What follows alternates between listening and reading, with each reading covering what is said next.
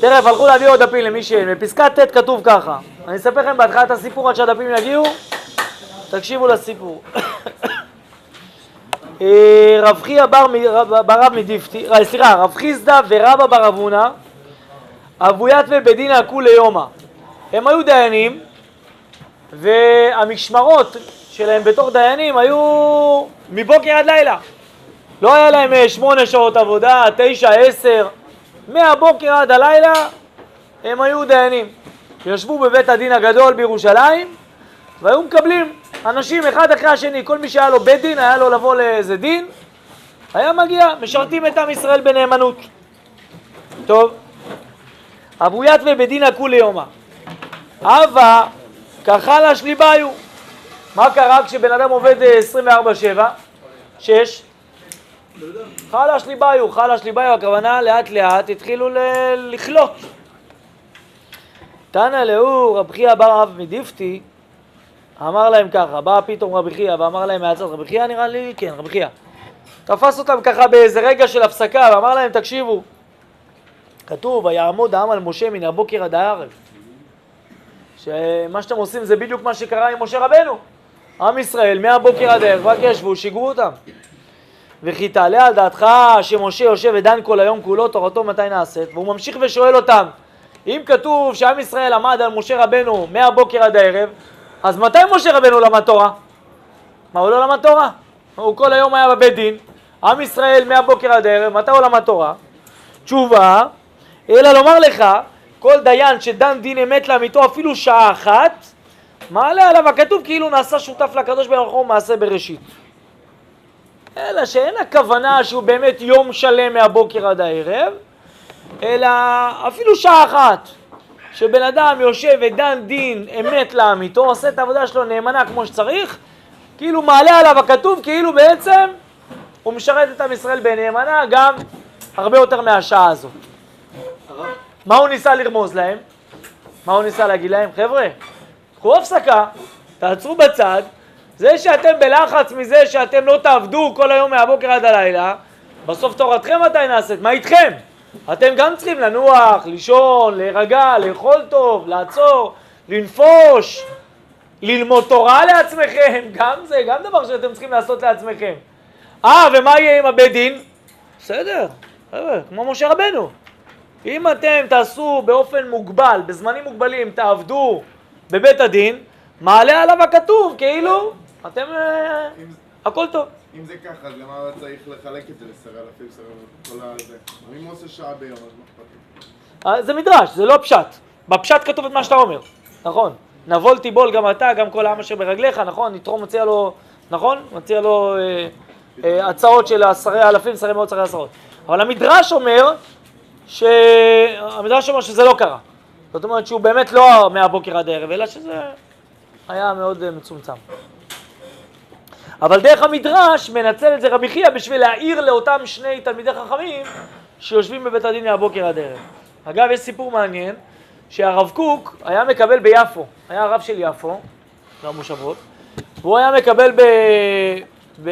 מקבל אנשים לברכות, לייעוץ, לעזרה אצלו בבית, והמשמשים שלו ראו שכבר חלאס, זה too much.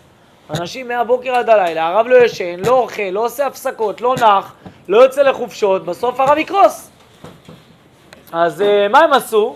הם לקחו שלט והם הגבילו את הזמנים. הם שמו שלט על הדלת כזה בין השעות. מכירים את בין השעות? בין השעות, הרב מקבל בין השעה X ל-X ובין Y ל-Y וזהו, שמו ככה על, ה... שמו ככה על הדלת. טוב? אחרי שבוע, אומרים בואנה, הרב עובד כמו חמור. מהבוקר עד הלילה, כל הזמן עובד, אנשים לא שמים על השלט. באים נכנסים, והרב, אתם יודעים, הרב בטח פותח את הדלת לכולם, ולא עוזר שום דבר, שהגבילו את ההגעה. אז הם באים לעצור את האנשים בחוץ, פותחים את הדלת, מנסים לעצור את התנועה, להגיד לכם, חבר'ה, תקשיבו, אתם לא רואים שיש שלט בין השעות? תסתכלים, אין שלט. איפה השלט? נעלם השלט. בוא'נה, איזה אנשים רעים, חצופים, מורידים את השלט. הלכו שמו עוד פעם שלט. פעם שנייה, פעם שלישית, פעם רביעית, עד שגילו את התעלומה, הרב מוריד את השלט. הרב מוריד את השלט. למה? הרב היה חותם באגרות שלו, הקטן, אברהם יצחק הכהן קוק, עבד לעם קדוש על אדמת הקודש. הוא אמר, אני עבד של הציבור, אני עובד אצל עם ישראל. מה זאת אומרת לקחת הפסקה מעם ישראל? מה יעשה עם ישראל? אני יכול לקחת הפסקה מעם ישראל? אז זה ככה קוריוז. בואו נראה את הפסקה שלפנינו. התשוקה היותר גדולה, אני קורא אחרי השורות השחורות, בסדר? אחרי תחילת העיניה, פסקה ט', תכף יגיעו עוד דפים, מקווה שתכף יגיעו עוד דפים. אולי תעבירו קצת, לא יודע מה שמה, גם לשורה הזאת, שיהיו כמה... תהיו שתיים ביחד, שלושה, שבעה ביחד.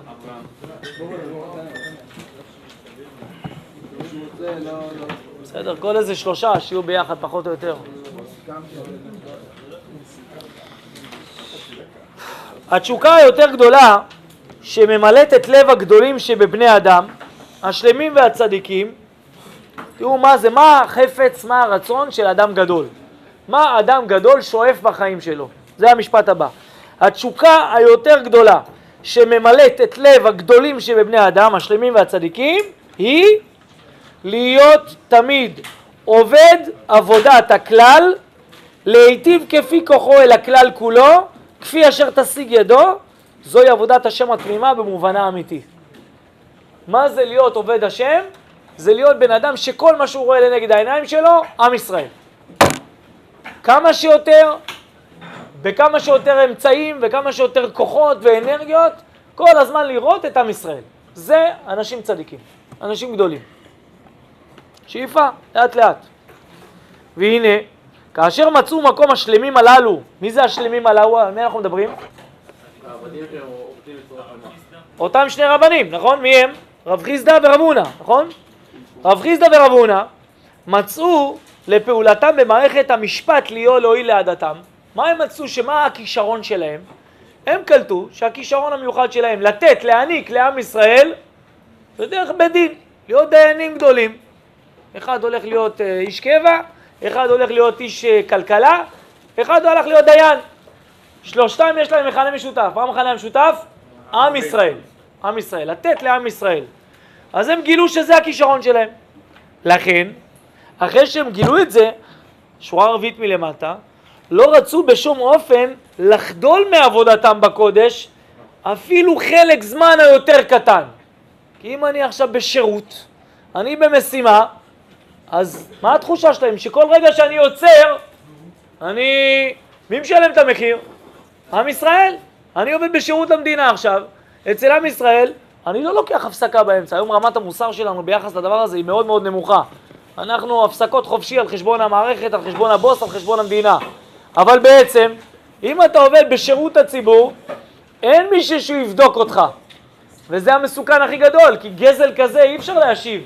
אין את עם ישראל שיבוא ויגיד לך, היי אדוני, אתה בשירות צבאי, תגיד, איך אתה פתאום יצאת לאיזשהו, אה, לא יודע מה, לאיזה חופשה בלתי... אה, אם אני בשירות המדינה, בשירות האזרחים, בשירות עם ישראל, אז אני צריך לקום עם זה בבוקר וללכת לישון עם זה בלילה.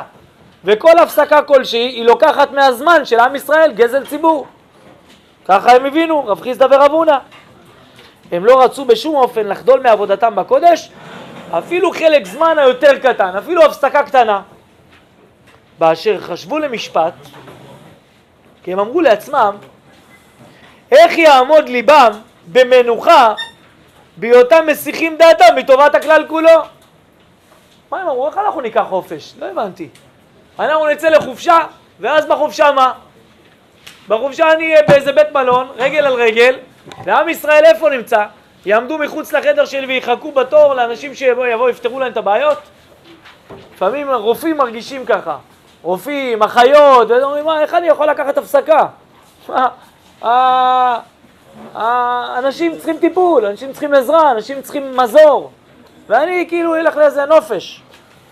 איך יעמוד ליבם במנוחה? בסוף יוצא שאתה הולך לחופשה ואתה רק סובל בחופש. למה? כי אתה כל הזמן בלחץ. בואנה, מה קורה שם?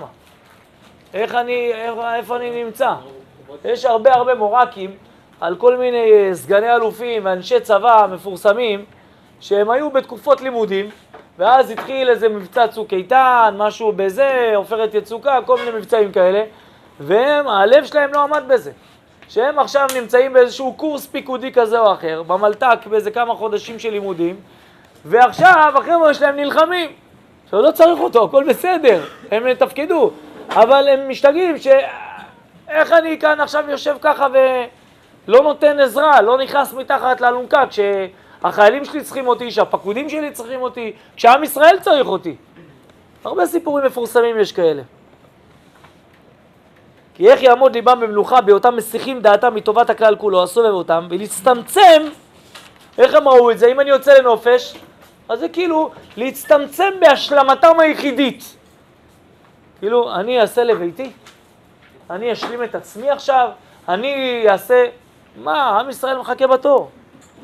והנה, רעיונם זה, מה זה רעיונם? המחשבה הזאת, ככה הם תפסו את העולם. אה? הכללית הזאת, רעיונם זה מנע מהם מנוחת נפשם. הם לא יצאו לנופש, הם לא הזמינו צימר במשך שנים. למה? כי הם לא יכולים להבין איך אני אצא, איך אני אצא לחופשה והם... מנע מהם מנוחת נפשם עד שהוכרחו למנוע מפני תדירת עסקי הכלל במשפטיהם מעסוק בהשלמתם הגופנית וגם הרוחנית. אז הם לא אכלו טוב, הם לא ישנו טוב, הם לא לקחו נופש, וגם לא היה להם זמן ללמוד תורה לעצמם, גם השלמתם הרוחנית. אתם יודעים, במכינה, פעם בארבע שנים, כל רם יוצא לפגרה ארבעה חודשים בסוף שנה. כל ארבע, כל ארבע שנים, מה אמרתי, ארבעה חודשים? כל ארבע שנים, בארבעה חודשים האחרונים, זה יוצא בערך מפורים ואילך, ניסן. פעם בארבע שנים כל רם מקבל ארבעה חודשים, סוף אה, זה, מפורים ואילך, לצאת ללימודים. כל שנה אבל מישהו אחר שהגיע לארבע שנים שלו. הולך. לימודים, הולך להר המור ללמוד ארבע, ארבעה חודשים. הולך לישיבת אה, שווה חברון לתל אביב, לא יודע איפה שהוא למד. והכיתה שלו מה? אה? אז הכיתה שלו, אם אה, מכניסים איזה חצרה, מביאים איזה מישהו וזה נותן מענה. למה? כי התפיסה באה ואומרת, שמע, גם אני צריך להתמלא שוב. אני נותן ונותן ונותן ומלמד ומלמד ומלמד. רגע, מתי אני כאילו לומד? מה, אני כלי בלתי אה, זה? אני צריך כאילו גם להתמלא בעצמי, נכון? אני צריך להתחדש, אני צריך ללמוד עוד סוגיות, צריך להרחיב, צריך לא רק בשביל ללמד, גם בשביל ללמד. אבל אפילו לא בשביל ללמד, סתם בשביל ללמוד, אני רוצה להתגדל ולהתפתח. הלכות, אה, לא יודע מה, חושן משפט. כנראה שאני לא אלמד את זה במכינה, נכון?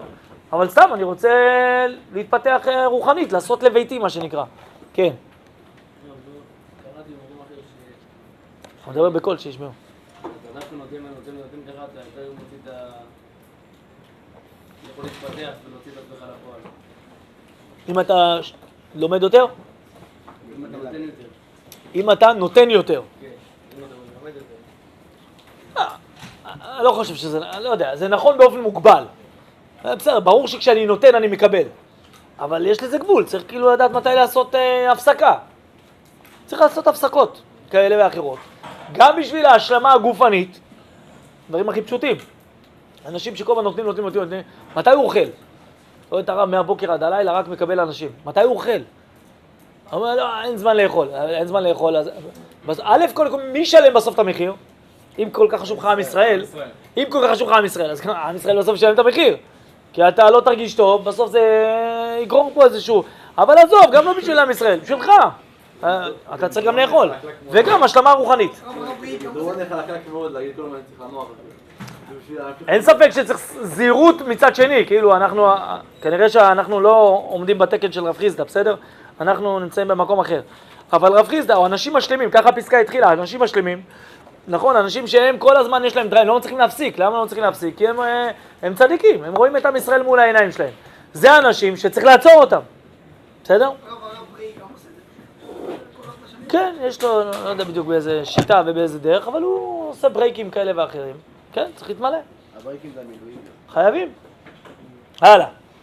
כי אם צריך, לא, איפה אנחנו? על כן, תנא הוא לו רבי חייא בר רב מדיפתי, בסדר? אותו אחד שאמר להם, מה הוא אמר להם? שאומנם ודאי אמת הדבר. אתם צודקים. איזה רב אמר לי? לא זוכר איך קראו לו, נו, אה, רב חייא, בסדר? רב חייא תופס את שניהם, את רב חיסדא ואת רב הונא, ואומר להם את הדבר הבא, הוא אומר להם ודאי אמת הדבר, התעודה היותר עליונה שבחיים היא להיות פועל עובד עבודת הכלל, אני מסכים איתכם, אני איתכם, שמה שבן אדם צריך להיות לנגד העיניים שלו, בן אדם שהוא עובד ציבור, משרת ציבור, צריך לראות עם ישראל לנגד עיניו. מסכים? אבל בשום אופן אין להשקיף על ערך עבודת הכלל במושג צר. רק אומר להם, חכו, תקשיבו, אני לא סותר את זה. אני רק אומר לכם שמה שאתם קוראים עבודת הכלל זה מכיל גם את מה שאני הולך להגיד לכם עכשיו. זה לא שאני אומר לכם, חבר'ה, אתם צריכים לעבוד את הכלל ברוב הזמן, ובעשרה אחוז לעבוד את עבודת הפרט. שזה מה שעד עכשיו הבנתם, נכון? שהוא הולך להגיד להם, בסדר, עבודת הכלל 90 אחוז, עשרה אחוז עבודת הפרט. לא. הוא הולך להגיד לכם, נכון? עבודת הכלל, 100 אחוז. אה, 100 אחוז עבודת הכלל? אז זה, אתה רוצה כיסא? אז איך זה מתבטא עבודת הכלל 100 אחוז? אז מה, אז איך לוקחים נופש אם אני... התנ"ך, בלי לפחד חודש. או, שימו לב. לא, אל תסתכל על ערך עבודת הכלל מושג צר. כלומר, מה זה מושג צר? רק להתייחד באותן העבודות המונחות לפניו בהעמסת עול כבד עד שהשלמות הפרטית תידחה לגמרי.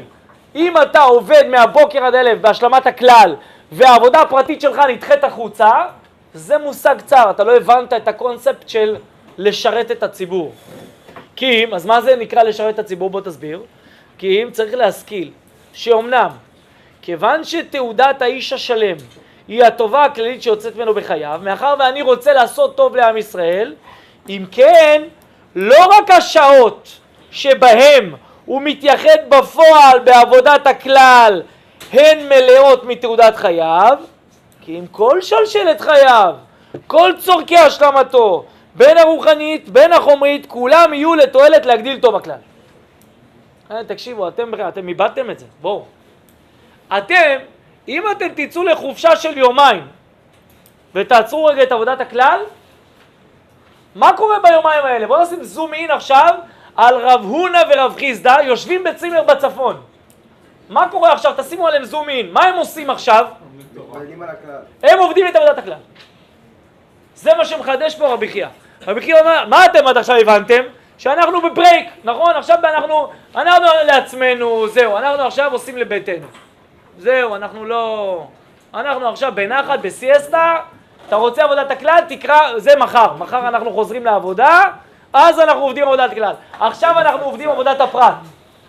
אומר להם רב חיסדא, אומר להם רב חייא, אתם טועים, זה לא נכון.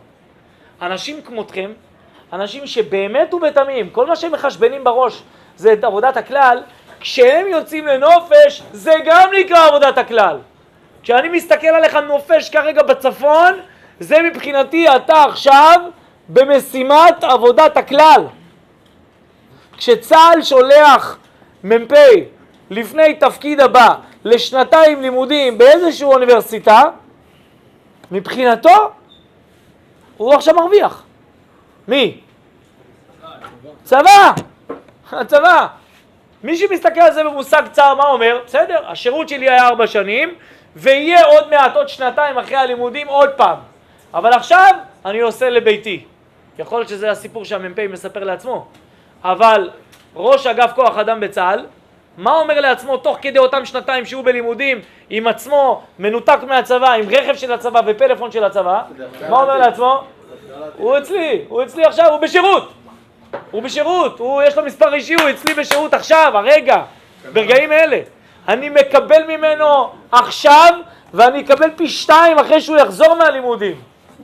זה אינטרס שלי, זה לא איזה מס שאני משלם, אני סותם את האף, שמע, אין מה לעשות, בשביל שהוא, בשביל שהוא יישאר, אז אני נותן לו שנתיים, ואני כאילו מחכה עם היד על השעון, מתי הוא יחזור.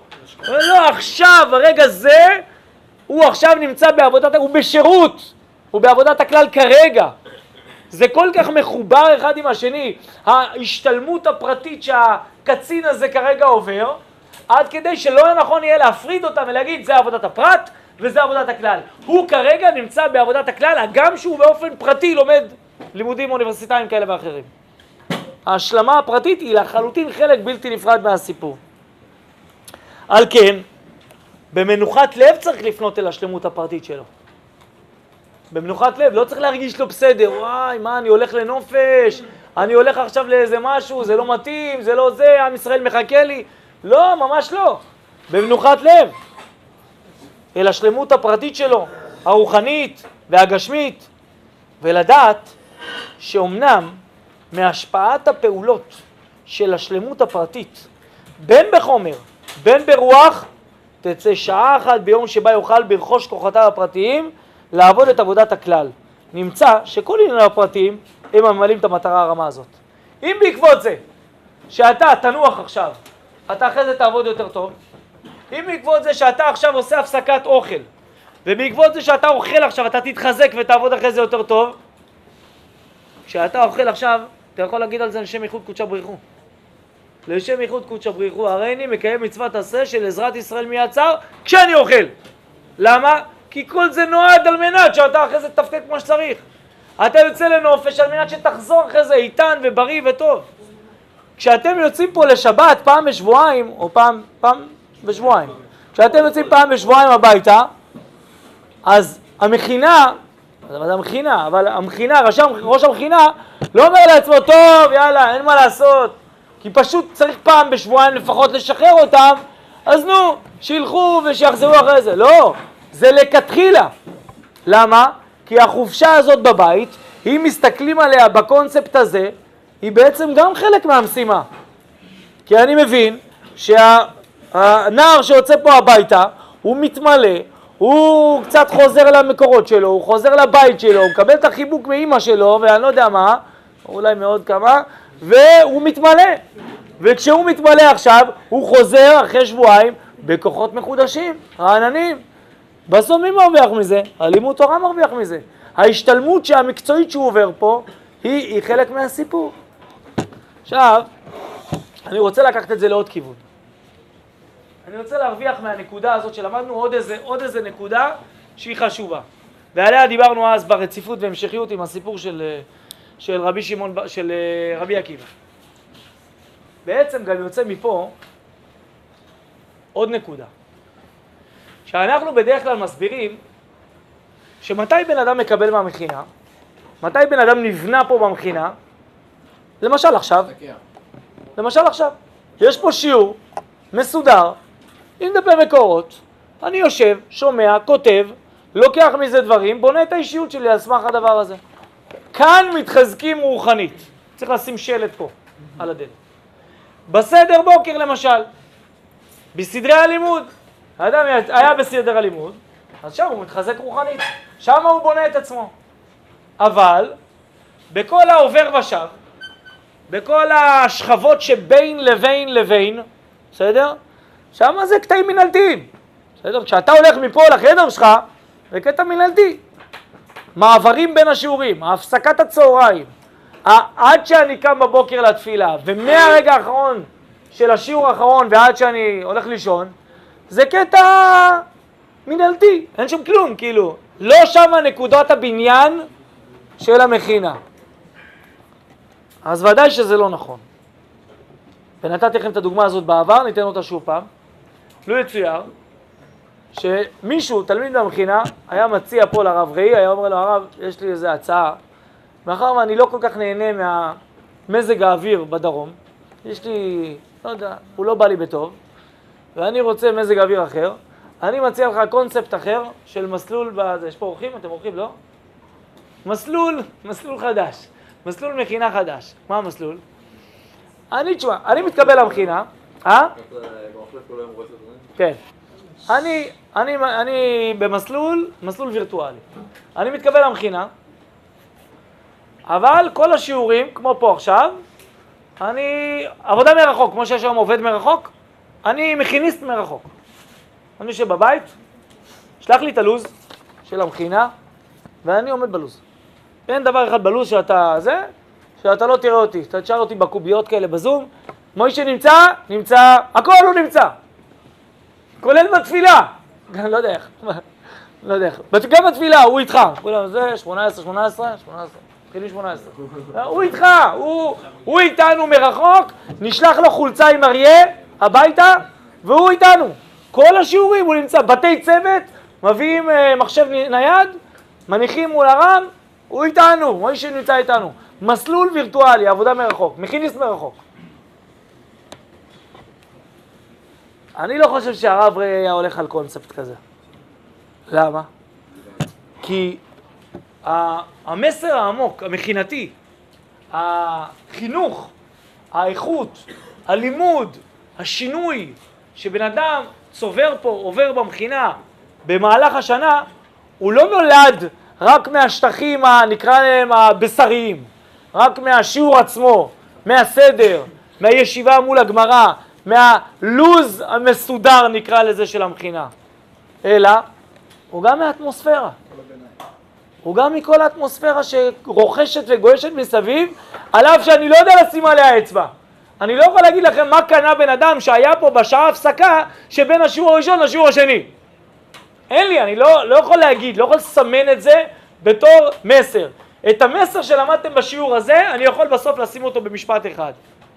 יכול בסוף לתת לכם כותרת, ותלכו עם המסר הזה, ולאט לאט תנסו להפנים אותו. אבל המסר שבן אדם עבר פה, בעובר ושב של המכינה, בין לבין, אין לי כותרת, לא יודע לשים עליו כותרת. אבל אני יכול לשים עליו כותרת אה, כללית יותר. מהי? בניין יראת שמיים. היראת שמיים של המכיניסט היא נקנית גם מהשיעורים וגם מהבין לבין. גם מכל התנועה שיש פה מסביב, גם מהפסקת צהריים וגם מהפסקת ערב וגם מהשינה וגם מהקרנפייה וגם מה, מ, מ, מ, מ, מה, מהחדר אוכל ומהתורנות ומהבתי צוות ומההליכה לאיזשהו מקום, כל הלו"ז המכינתי הוא אחראי על בניין היראת שמיים של התלמיד הממוצע. הכל בכל מכל. אין פרט אחד שאפשר לוותר עליו. וואלה, קרנפייה. הכל, הכל כולו אומר כבוד. היראת שמיים מתבססת פה על הכל. יש יראת שמיים שהיא נקנית והיא נרכשת על ידי שיעורים פרונטליים, כגון זה.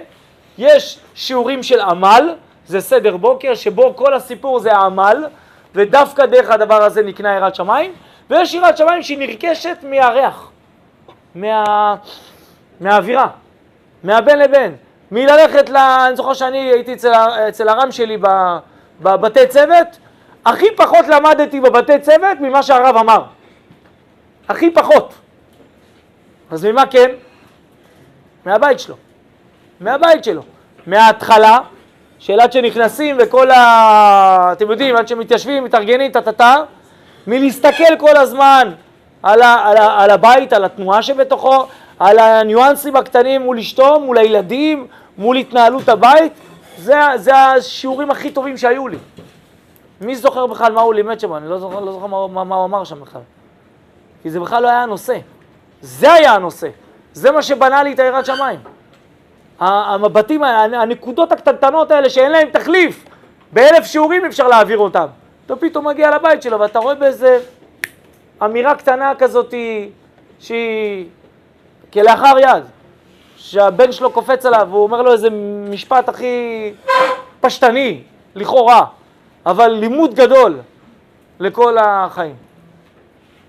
ועוד כהנה וכהנה, לא רק בבית, בכל דבר ודבר. לכן, יש חשיבות מאוד מאוד גדולה להינני, להימצאות של בן אדם. הרם של כל כיתה וכיתה, של כל תלמיד ותלמיד, מאוד חשוב לו ההימצאות, ההינני של התלמיד, לאו דווקא בסדרי הבוקר וסדרי הערב והשיעורים. לפעמים יש כאלה תלמידים שהם כאילו, הם בלוז. אם תבדוק אותם לוזית, הם נמצאים. וי.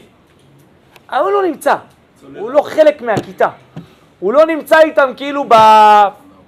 בהוואי, הוא לא נמצא, הוא לא חלק מהמכינה. הדבר הזה הוא לא דבר קל, הוא לא דבר פשוט, הוא לא בסדר, מה זה משנה, העיקר אני בלוזים. לא, זה לא נכון. כי היראת שמיים לפעמים נקנית דווקא דרך הדברים האלה. דרך כל מיני סמולטוקים וכל מיני דברים שהם בין לבין וכל מיני דברים שהם כאילו אקס, אקס טריטוריה. הם לא חלק מהלוז המסודר, הבנאלי, הרגיל של המסרים המופשטים והלימודיים. לא, זה לא חלק מזה. זה דבר שאין לו ערך, אין לו, כמעט אי אפשר, אין דרך למשש אותו, אבל הוא, הוא קריטי. אתם יודעים ש... אולי הזכרנו את זה פעם שעברה, שאומרים שהקדושה של האותיות, שכתוב למשל שמע ישראל, כן? שמע ישראל, בתורה, אז אומרים שהתוך של האותיות הוא יותר קדוש מהאותיות. אתם מכירים את האמירה הזאת?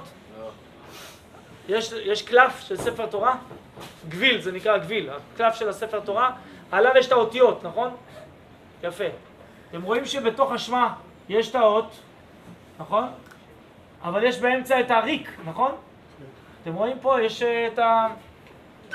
לא יודע איך לקרוא לזה, תוך, נכון? של האותיות. אז על פי הקבלה אומרים שהחלק בפני החוזה, שלא כתוב עליו כלום, הוא יותר קדוש מהשמה, מהשין. מה? לא, לא, לא מבחוץ. לא מבחוץ. לא המסביב, לא ה... כן, לא, לא המסביב. התוך של האותיות.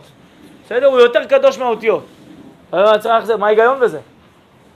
אז אני לא יודע להסביר את ההיגיון בזה, אבל אני, לאור זה, לאור מה שאנחנו אומרים עכשיו, שלפעמים יראת שמיים באה לבן אדם, ואדם קונה יראת שמיים לא דווקא דרך ההסברים, לאו דווקא דרך הנאמר, דרך המשפטים, חבר'ה, לפתוח כולם בדף ג' עמוד ב', בואו נתחיל ללמוד, זה, לאו דווקא דרך הלימוד, זה נכון שבשביל לצמוח רוחנית גם צריך ללמוד תורה, מה לעשות?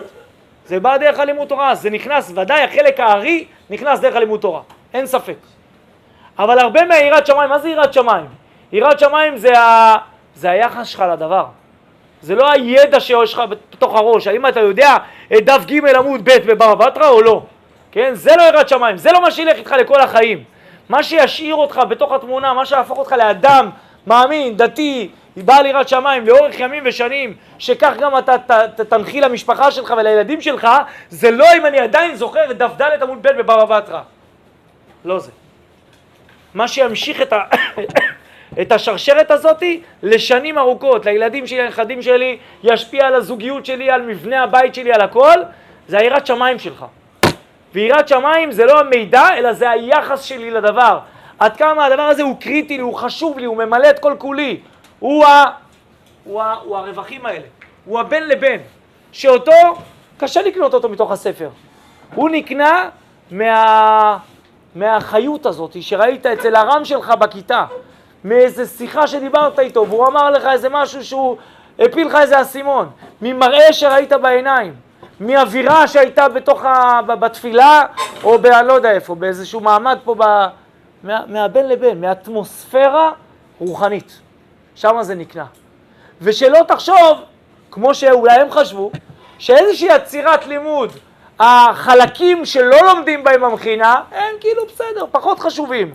כי בסדר אני נמצא, בשיעור אני נמצא, בין לבין, בכל מיני דברים שהמכינה מארגנת, בסדר, בקטנה. זה לא בקטנה.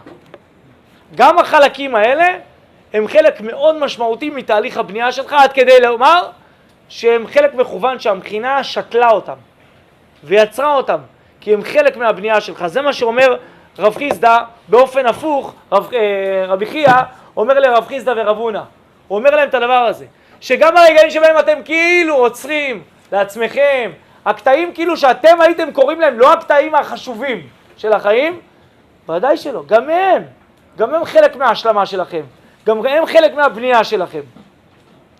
בואו נקרא עוד משפט או שאלה גם טוב.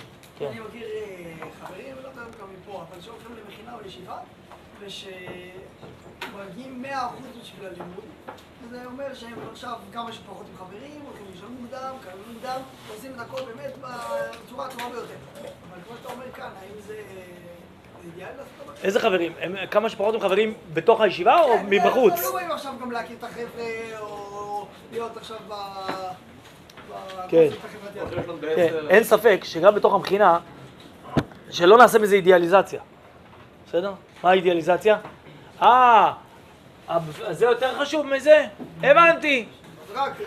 אני לא קם לשיעורי בוקר, אני לא קם לשיעורי בוקר, אבל אני נמצא בבין לבין, כשאני בבין לבין, אני עד הסוף.